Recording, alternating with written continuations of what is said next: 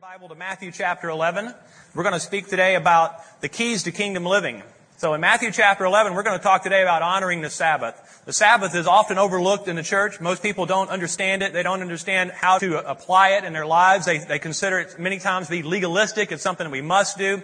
But I'm going to give you some, a different way to look at rest today. And I want to take a, a quick survey before I start. How many of you came to church today and if you had to judge your life right now, if you had to look at your schedule, if you had to look at what's going on in your life, and, and, and just the, gauge in the way you feel, the way uh, your emotions are, the way your physical body is.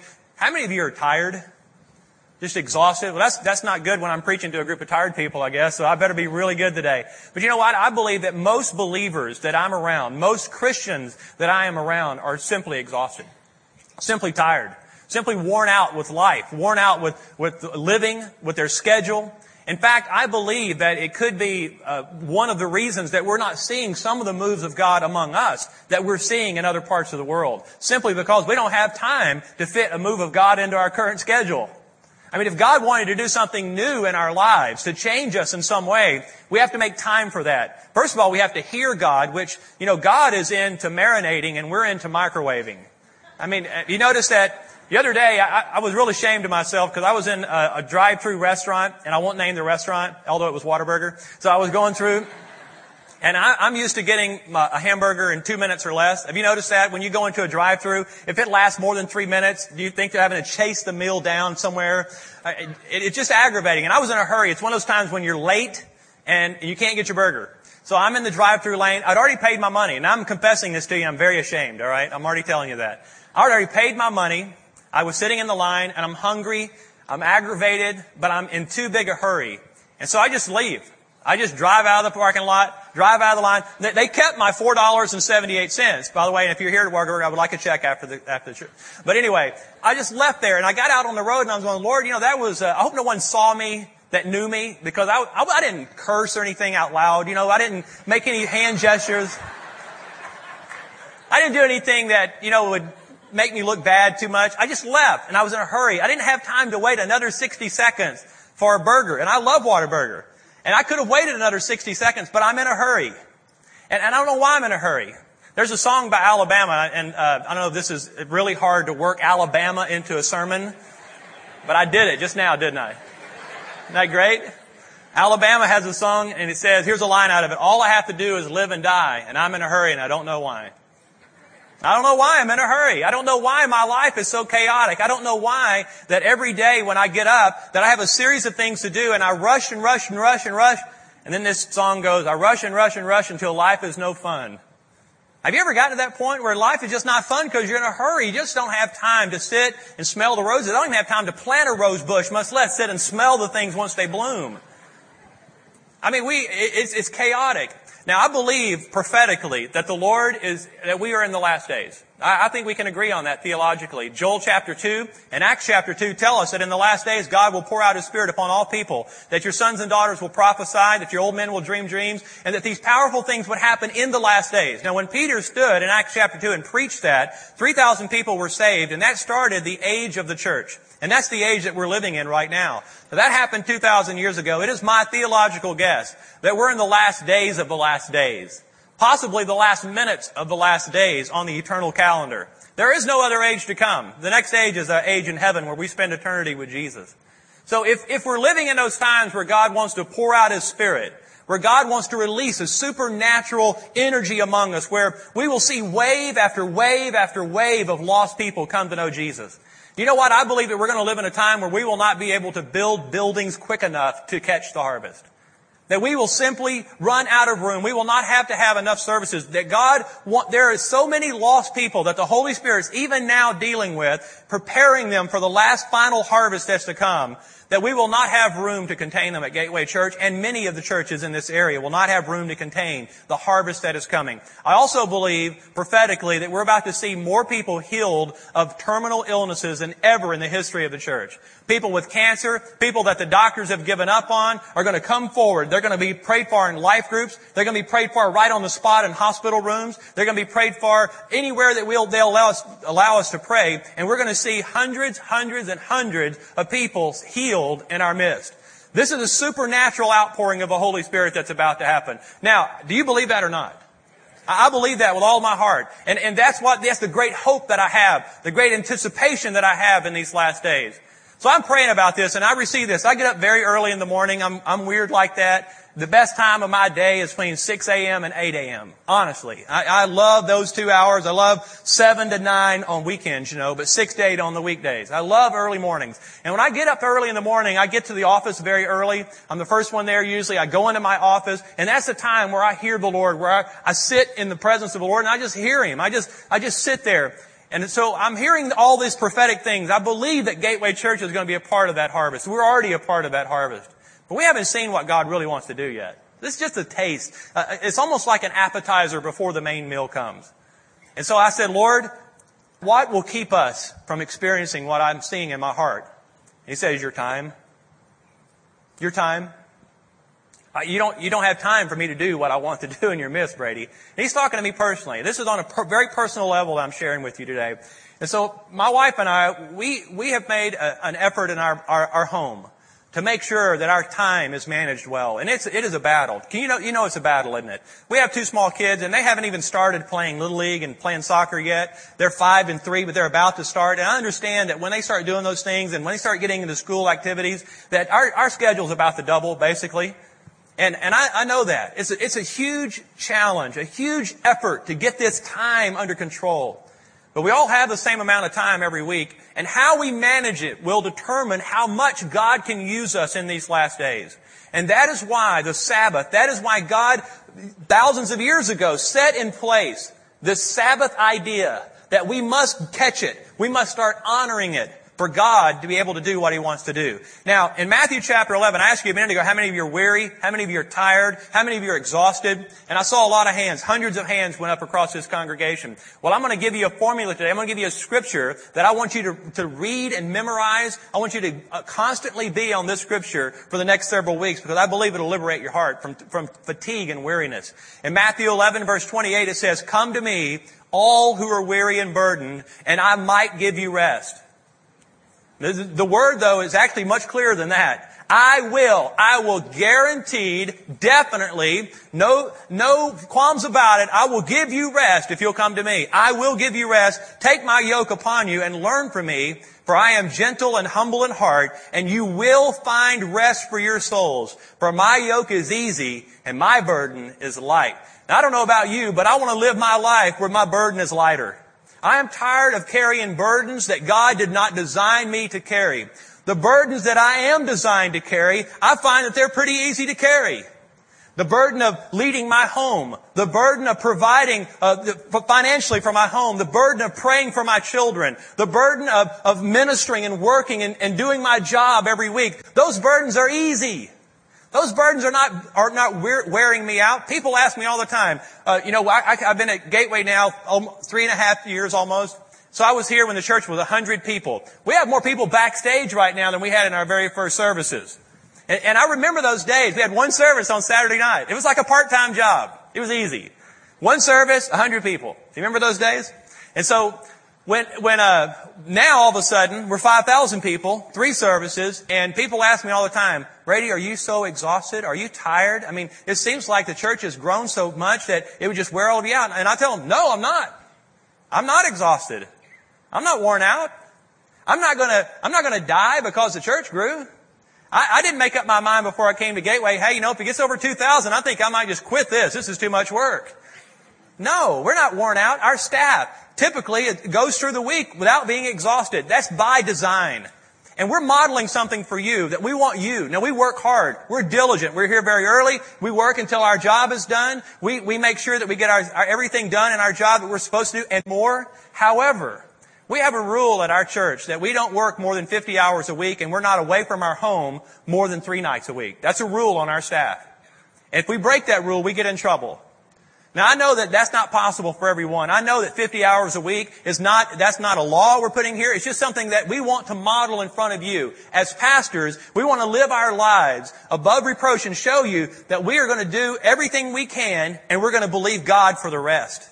We're going to believe God to take up the slack, to do His part, and not to wear ourselves out. I am in this for a 30 year haul. I hope one day when I'm 75 that I'm standing up in front of Gateway with the same silly smile on my face, and I'm just going to, I'm happy about the way Gateway's turned out. I want to live my life like this. Wouldn't it be great to live our lives without exhaustion, without being weary, without carrying unnecessary burdens? Well, you know right now in America that fatigue is second only to alcohol as a leading cause of car accidents that end in fatality. Second only to alcohol, people fall asleep more often in their cars and die. That is, it is growing. It's an epidemic in America. Right now, hundreds of people a day in, just the state of Texas are being admitted to hospitals for exhaustion and fatigue. They come to the hospital and they don't know why they're worn out. They don't know why they can't think. They have no emotions left. They're completely exhausted. And clinics are opening up as fast as they can build the buildings to take care of tired people in America.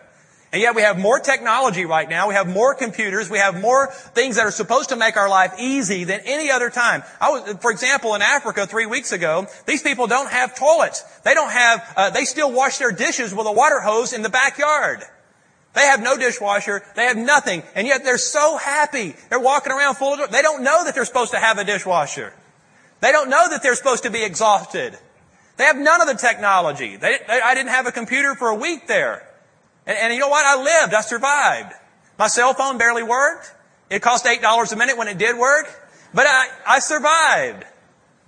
I, I, it's just easy. Sometimes we don't realize how, how laborsome our lives have become. Matthew chapter 11, it says that you'll find rest for your souls. You know what your soul is? It's your mind, your will, and your emotions. Your mind is what thinks. Your will is what makes decisions. Your emotions is how you feel. Do you know what happens when you, when your soul becomes exhausted though? Well, here's the first thing. Our thinking deteriorates. Our thinking just simply breaks down. You cannot process any more information once you're tired. You just stop eh, being able to think the second thing is our emotions become numbed. Many of you are sitting in this congregation right now and you cannot connect emotionally with anything in your life. You cannot connect emotionally with your family. You cannot connect emotionally at work. You're not passionate about anything. You're not sad about anything. You're not happy about anything. We can't even get you mad about anything. Maybe. That drive-through line will do it every time though, okay? And that's what happens. Our emotions become numbed. I know when I'm tired, when I, when I stop having the emotions and feelings that I'm supposed to have. I'm supposed to cry sometimes. I'm supposed to be happy sometimes. And I know when I'm tired because I can't feel that way. And here's the third thing, is that we become indecisive. We just can't make decisions. We simply make the wrong choices all the time, constantly making wrong choices. Now, a very wise man, I was in radio and television for five years. I worked in that industry for a while. And uh, a very wise man, I was a very young man when I started that. And I was, I was always making some bad decisions. Periodically, I just make a string of bad decisions that were hurting our company. And, and so this man who was mentoring me, who owned the company, he loved me, he cared for me, he came to me one day and said, Brady, I'll tell you what your problem is. You're making major decisions after 4 p.m. Stop that. Stop making any major decisions after 4 p.m. Now, that's not a legalistic law, but that was very good advice. And so for the rest of my life, I have lived by that rule. If I'm on a car lot looking to buy a car and it's after 4 p.m., I sleep on it one more night. If I'm looking at houses, my wife and I have just built a house a few months ago. If I'm out looking at houses or looking at lots, trying to make a major investment decision or making a major decision that would affect my family or my children, here's what I do. I sleep on it one more night. I don't make major decisions when my mind is tired. The enemy puts us in a trap. In fact, most of the decisions that you regret, most of the decisions that you regret in life were made while you were tired, exhausted, or fatigued. And the Lord has a better plan, a better design for our lives. Basically, everyone in this room is either one or two things. We're either a thoroughbred or we're a pack animal. Now, a thoroughbred, here's a picture of a thoroughbred. A thoroughbred is a horse that is designed to run fast. They can run 30 miles an hour top speed. When that jockey weighs less than 110 pounds, and the animal weighs several uh, over a thousand pounds. The, the, the saddle, the bridle, everything, all the equipment that's on him totally weighs less than two pounds. When that chute opens and that horse is, uh, looks out in front of him, all he sees is a wide track with boundaries that are there simply for his safety. And he is trained to run with passion and speed and get to the finish line. And the crowd cheers. That's the kind of animal I want to be. I want God opens the door in front of me and shows me another opportunity. I want to run fast. I want to run with passion. I want wide boundaries to protect me, but I want to run with passion. I want to run the race that's set before me. That's what God has designed you to be as a believer. However, most believers are more like pack animals. now to see this poor animal, he's not going anywhere. He's loaded down. If the chute were to open right now, that pack animal could not go anywhere. His legs would just be kicking. When I saw that picture, that's a prophetic picture of most believers. It's more like it's a pathetic picture of most believers. And prophetic. Thank you very much. Put the, put that down. Okay, enough of the mule. We have brought a mule into the sanctuary. All right, no one passed out. Good. The, the, but this is how we live our lives, loaded down with burdens, with our head down, not being able to see in front of us, not being able to see the vision that God's given our lives. And if God were to tell us to go and run to race with passion, we can't pull all the burdens that we've surrounded our lives with. The financial burdens, the schedule, our career, our children, everything that, that, that, that we've allowed to weigh ourselves down. God wants you to run the race. So how do we find this rest for our souls? I believe Matthew 11 is so clear when you read it like this, when you understand it. Matthew 11 gives us three things. Here's the first one is come to me. Jesus gave us three commands in Matthew 11. One is he says, come to me. Just come to me. You see, many times as believers, we feel like that if we could just simply do something for God, like pay a penance to God, do something to pay off our debt, pay off God, and then we feel better about our guilt.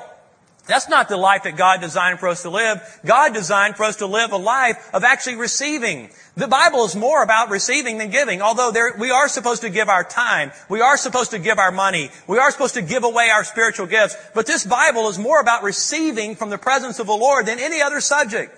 Sitting in the presence of God, simply receiving from Him. Come to me. As I said, most of us are into mi- uh, microwaving and God's into marinating. God, we want God in a 10 minute time frame to shower us, to give us a deluge of His blessing. Lord, I've got 10 minutes here. Open up heaven and let the spigots pour. When God actually wants us to sit in His presence and let a slow rain fall upon us. You see, this Bible is, all, all the Bible is about is about a wedding that's going to happen one day. And we're the bride. And one day in heaven, I was at a wedding last night and as, as the bride walked down the aisle, you know, the groom's there, he's smiling, everybody's, and I love, I love doing weddings when the bride walks down the aisle. That's my favorite part. You know why? Every time, including last night, I said, one day, Lord, I'm going to walk down the aisle and I'm going to take you. And Lord, I'm going to live with you for eternity. I'm your bride. I know it's hard for men to think that way and I don't have any dresses at home, but I know this. I want to be God's bride. I want to be the bride of Christ. I want to sit uh, in His presence and I want Him to love me and let me love Him. This, all the Bible is about is preparing us to be that affectionate bride. To let God speak to us and, and receive from Him. To be receivers of His love. Most of us have the curse of Peter on our lives though, where God's, you know, when Peter came and, uh, and Jesus wanted to wash his feet, Peter said, no, no, no, you can't wash my feet. Don't, I'm not letting you wash my feet. And Jesus said, if you don't let me wash your feet, you can't have no part of me. And Peter said, well then wash everything. You know, Peter was either all or nothing. And, and see, I, I don't want to live my life not able to receive when the Lord wants to come and wash my feet, to be affectionate to me, to, to come and speak peace into my heart. I don't want to push him away and shove him away and say, Lord, no, I'm not worthy for you to come and speak into my life. I don't, I'm not worthy to sit in your presence. That's not the life I was engineered to live. What's the only thing that can fill your car's tank? See, I have a nice car. A, it's a, it's a very sophisticated piece of machinery. You know, when I get in, open my door, my car seats adjust for me. My, everything, it's very sophisticated. I don't have any of it works, you know. I don't, I don't know how to do it much of it, but it's very sophisticated. You know what I found though is if I don't put gas in that car, it doesn't run.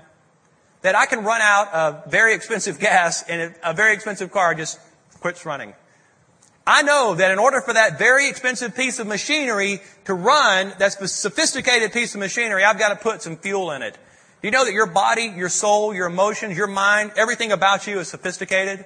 The way you think, we have the, we have the, the greatest minds on earth. Uh, human beings have the most developed minds on earth. Your body is a complex blend of circuits and muscles and fibers and tissues and bones. We're very complex people, but you cannot run when your fuel is empty. And the only fuel that you were designed to run on is the fuel of the Holy Spirit. In fact, many of you can exercise and eat right and get eight hours of sleep and still be exhausted. Now you should exercise. You should eat right. You should try to get six to eight hours sleep a night. You should. But that doesn't mean you wake up refreshed. I've found that I can do all those things, but if I don't sit in the presence of the Lord, I don't have the fuel that I need to run the race that God's called me to run. And the race that He's called you to run.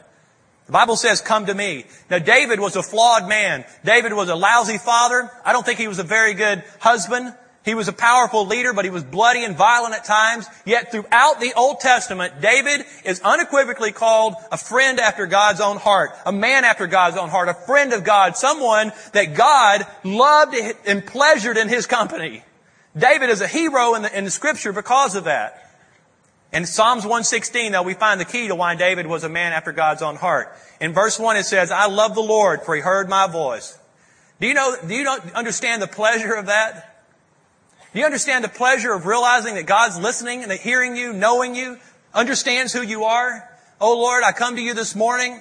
I, am tired. I'm exhausted. I need your Holy Spirit in my life. And to realize that God in heaven just heard everything you said and He's responding as quickly as possible to you. I love the Lord for He heard my voice. He heard my cry for mercy. Because He turned His ear to me, I will call on Him as long as I live. The cords of death entangled me. The anguish of the grave came upon me. I was overcome by trouble and sorrow. And then I called on the name of the Lord. Oh Lord, save me. Now listen, that's all God wants to hear from you. This is not complicated. All God wants to hear from you in your time of need, and your time of fatigue, and your time of weariness is, Oh Lord, save me. Here I am, God. Lord, here's my heart. I'm not hiding from you. I'm not running from you. I'm not, I'm not doing anything but just coming and sitting in your presence right now. And he says, Then I called on the name of the Lord. The Lord is gracious and righteous. Our God is full of compassion. The Lord protects the simple hearted. When I was in great need, he saved me. Be at rest once more, O my soul, for the Lord has been good to you. You see, all the Lord wants from us today, that if you don't remember anything else, I'd say, please remember this next sentence. Spending time alone in the presence of the Lord is never wasted time. Spending time alone with God in His presence is never, ever wasted time. That's what I'm calling you as believers to do. I'm asking you to experience this life that I have found in the Lord, and that is simply to sit alone in the presence of the Lord. Sit and be still and receive. If you'll just do this simple thing, and I know you may be here today and you've been saved and walking with the Lord for many, many, many years, but I'm calling you back to that first love. Remember the first time you really knew that you were born again? You really knew that Jesus lived in your heart? How wonderful it was to wake up and the first thing you wanted to do was just to say something to the Lord, just to hear Him back and just to have a conversation conversation with Him. I'm calling you back to that first love this morning. I'm calling you back as believers. Maybe you never experienced that. Maybe you don't understand what I'm talking to. I want you to try something. I want you to just block some time off. You know that uh, I, sometimes you shouldn't even do your quiet time in the office. You know that noise your computer makes when you have a new email? That's a demonic noise, okay? Because it disrupts you. I've, it took me six months, but I learned how to turn that noise off. In other words, get into a place somewhere that you can just be alone, even if it's for a few minutes starting out. Just be alone with the Lord. Because what will happen is, is you'll begin to hear Him. People say, well, uh, Pastor Brady, how do you hear the Lord? Well, I listen. That's it. I'm honest. That, that, that's as, as complicated as I can get theologically. I just listen. The Bible says, my sheep know my voice. You're supernaturally equipped to hear the voice of the Lord. This is not hard. I just listen. Well, how do you know it's God? Because I know Him. How do you know it's me talking right now? You know me. It's easy after that, isn't it? I know God. I know His voice. I know what it produces in my life. And so I listen for it as much as possible because it gives me life, gives me rest. Here's the second thing. Take my yoke. Let me ask you a question today. Whose yoke do you have right now in your life? Whose yoke do you have? You know, this is an illustration you need to get because when Jesus told this, he's talking to people who are agricultural. And the yoke of oxen that he was talking about were always two yoke of oxen standing side by side. And what Jesus was saying is, you've got this big yoke on your neck, and I've got this manageable small yoke on my neck. I'll tell you what I'm going to do. You take mine. I'll take yours. You take mine. You see, what God's offering you today is the great burden exchange. I used to be in sales and I'm offering you a deal today. What can I do to make you take this deal today? What, here, here's what Jesus is offering. He's offering you the great burden exchange. Whatever burden you're carrying right now, whatever area, here's how you know if you have a burden, by the way. What area of your life do you not have peace about? Whatever area of your life that you worry and grieve and fret over, that you do not have peace over, you're carrying a burden that God didn't design for you to carry. If you wake up in the morning terrified about your finances, you're not carrying God's burden for your finances. If you wake up in the morning and you're terrified that something terrible might happen to your children, you're not carrying God's burden for your children. If you wake up in the morning worried, stressed, worn out, fatigued about your future, about your career, about retirement, about the next step in your life, it's an area of your life that God simply wants you to lay down and take His burden for. Isaiah 26, 3, it's not on the PowerPoint, but I want you to write this scripture down. It says, I will give my peace. I will give my peace to those who trust in me, to those whose thoughts are fixed upon me. In every area of my life, when I wake up and I don't have peace about an area of my life, you know what the Lord is challenging me to do right now? Fix my thoughts on Him. Fix my thoughts on the Lord. Lord, I know that nothing terrible is going to happen to my children. Lord, I gave them to you at birth. They don't even belong to me. They belong to you. I dedicated them at the altar to you, Lord. And Lord, I believe your will be done on earth as it is in heaven in my son and in my daughter. Lord, my finances belong to you. When I give my tithe, it's redeemed the curse of my finances. I don't have any curses on my finances, Lord. I believe your scripture in Malachi 3. So Lord, today I give up that burden. I'm not going to worry about the finances anymore. They don't even belong to me. That money doesn't even belong to me, Lord. So why am I worried about something that doesn't even belong to me? It says in Psalms 57 that I will fulfill my purposes for your life. So Lord, I'm not worried about my future. I'm not worried about what's going to happen the next 10 years of my life. I'm not going to have a midlife crisis and freak out and leave my family because Lord, my life doesn't belong to you. I died in August of 1988 in my bedroom when I gave my life to you. I am a dead man and dead men have no worries. You understand that there's nothing to fret over. I'm not going to live with some burden that the enemy comes to place on my life. I'm not designed to carry those burdens. Just like that mule was not designed to carry that cart. It needs a much bigger mule for that cart. And I'm not, I'm not designed to carry that cart either.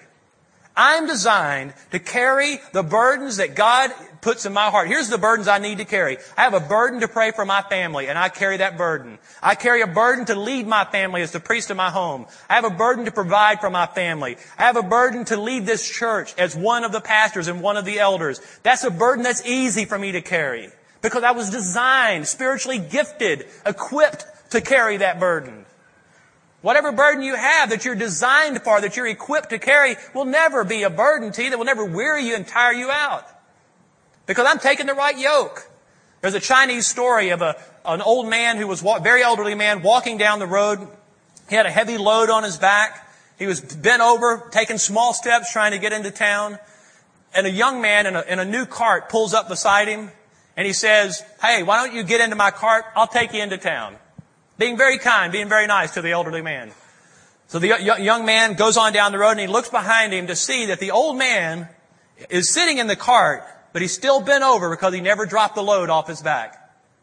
Now listen, one day Jesus came by and offered you a free ride into town. And you said yes. You gave your life to him and said, Lord, I accept this free ride. It's free gift and I accept it. I'm, I thank you, Lord, that you're taking me to heaven and I'll take this ride. And yet we walk through life and we don't drop the burdens in the very cart that He came by to pick you up on. You see, you can give your life to the Lord and be sentenced to heaven and can't get out of it, but you can also carry those burdens with you all the way to heaven. And I just simply want you to know today, you don't have to do that. You do not have to carry those burdens to heaven. Now, when you drop them, you can never pick them up. Don't go back and pick them up. Whatever's causing you to lose your peace, Go to the Lord, Isaiah 26, 3, okay? You just meditate on that this week. Here's the third thing. Learn from me. Jesus was saying, learn from me, watch me, follow my example. Jesus often withdrew to lonely places and prayed. Jesus was not a workaholic. Did you hear that, guys? Jesus, our Lord, our Savior, Yeshua, our Lord, our Savior, was not a workaholic. Jesus understood the Sabbath. He understood retreats. He understood rest. He understood getting his disciples away from the crowd at times and taking them to the mountaintop. In fact, most of the red scriptures that you see in your Bible was Jesus sitting in a lonely place on a mountaintop or on the side of a hill or in a boat somewhere just with his disciples away. They were retreating. They were praying. They were resting. Jesus did not model something for us that's beyond our capabilities to live. Jesus didn't model a 90 hour work week. Jesus didn't model breakneck speeds of ministry that would only burn out and deflate all of us. Jesus modeled a balanced life of teaching, ministering, doing what he was called to do, doing what he was equipped to do, but oftentimes withdrawing and resting and praying. I just came off vacation. This is my first day off vacation. I was on vacation all last week, so I'm not tired and I will not be tired next week. Next Sunday when you see me, I'm not going to be tired. Because I want to learn from Jesus. Genesis chapter 2, verse 1, it says, So the creation of the heavens and the earth and everything in them was completed. And on the seventh day, having finished his task, God rested from all his work. And God blessed the seventh day and declared it holy because it was the day when he rested from his work of creation. Now we know that he made that seventh day holy and it later in Exodus chapter 20 became one of the Ten Commandments to honor the Sabbath, keep it holy. Now, do you know why God chose to rest on the seventh day? It wasn't because he was tired. God rested on the seventh day because there was nothing left to do. Now scientists believe that it took millions and billions of years for the earth to be created. I believe it was a literal six days. And I believe that God was showing off a little bit, making a point. I can do more in six days than you think I can do or nature can do in millions or billions of years. I want you to hear something right now. God can do more in your life in six days than you can in your own strength and with your own talents in seven days. I believe that this is the most generous, giving church that not only I've ever been a part of, that I've even heard of, ever unbelievable resources that, that because of your generous heart, because of your desire to give and to live the blessed life that we see in Scripture. Now, I want us to be famous for two things now, okay? I want us to be famous for being the most rested church. Most ready to receive the next outpouring of God's Spirit. Now I'm going to say something that may be a little radical, that's going to test a lot of theology, but I believe I can see it in Scripture very clearly. I believe God values our time more than He values our money. God's not in love with our money. Doesn't even need it. Although we should give and we should tithe. We should do what God commands us to do. But I believe God wants far more of our time than He wants of our money. He only asks for 10% of our money. He asks for 14% of our time. God wants time because He wants relationship. God wants time because He wants some time with His bride to be. God wants some time with you and me because we're His sons and daughters. And just like I cherish the time that I have with my very small kids, I had a lady tell me, cherish every moment. They're five and three. That's a sweet age. And I am. I cherish every day with them. Every day I look at them and I cherish my time with them. I don't take any day for granted with my small kids because one day they will be gone and I'll, you know, they'll bring me a bunch of grandkids or something. But, you know, that's a, I want, I want my time to be cherished. You know that God cherishes His time with us. He cherishes those times when we come into His presence and we just sit alone, hearing God's voice, just, just eager to hear what He's saying. You know what? It takes faith to believe this, though. It takes faith to believe that God can do more in six days than we can in seven. But the same way that tithing breaks the curse of mammon, it breaks the curse of greed, it breaks the curses in Malachi 3, I believe the Sabbath breaks the curse of fatigue and stress. Sabbath, honoring God on that seventh day. And it doesn't have to be a legalistic day. It doesn't have to be always on Sunday. It can be any time during the week. Sometimes my Sabbath is on Friday. Sometimes it's on Thursday afternoon and Friday morning. There's just a period of time in my life, and it takes the same discipline, by the way, to honor the Sabbath as it does to tithe. Now, for those of you who tithe, you know that it's a discipline that you've had to develop. You've had to discipline yourself that when you receive income, that the first check you write is tithes checks. That you just write it. You don't even think about spending it because it doesn't belong to you, okay? You're spending God's money that way. So we just take the 10%, we set it aside. That's a discipline, Pam and I've had for 15 years of marriage. Now, let me tell you something about time. It's harder to discipline your time than it is your money. I believe that. And I believe that's why we're not as good at it. The same way that you say, this time is holy time. This time I've set aside to be with the Lord. This is time that my family and I are going to be together and we're going to do something together. We're going to, we're going to cease from our striving today. We're going to cease today from our toils. We're going to cease today from our busy schedule. This is the day the Lord has made. I am looking forward to my Sabbath day. And I've got these pair of shorts at home. They're kind of gym shorts. This is a terrible visual picture, okay? But they're really old. And they've got paint on them from days that I didn't honor the Sabbath when I was wearing them. I painted more of myself than the wall. But I've, and they're old, and, and, and I, I'm looking for any day for Pam just to throw them away. I've got shirts that are 10 years old, old t-shirts, and when I'm wearing that old t-shirt and that old pair of shorts, Marcus has seen those old pair of shorts. They're terrible. He won't come over when I'm wearing them, and I'm glad. The point is, when I'm wearing those clothes, I'm in Sabbath mode. I don't shave. I might brush my teeth. Yeah, I do brush my teeth. I don't comb my hair. I wear old ratty hat. I don't care. I don't do anything. I had that day yesterday. I'm telling you, it's wonderful. You know what? I'm going to get a lot done today. I'm going to get a lot done tomorrow. But I gave, I gave the first fruits to the Lord. The time that He asked for me, I gave it. And I was up very early yesterday, and I just sat before the Lord. I came, I came into the office because I just needed some time alone with the Lord, and I gave it to Him. I said, Lord, this is the first fruit of my week today. I'm going to sit in your presence. I just want to hear you, Lord. What, are, what do you have to say to me? I have a lot to say to you, but Lord, I, what do you want to say? And I heard some very clear things that I needed to hear. And I came back home rested, refreshed, took a nap, ate a good lunch. I mean, that's a great day. That's a wonderful day. You know what? I wish everyone in the church had a day like that. It is my prayer that in the next 12 months, every family in this church finds time to do nothing. Have you ever heard a pastor say that? Just find time to do nothing. Find a lazy, lousy day to do nothing. And I believe the glory of the Lord will come into your life. It'll radically change your health.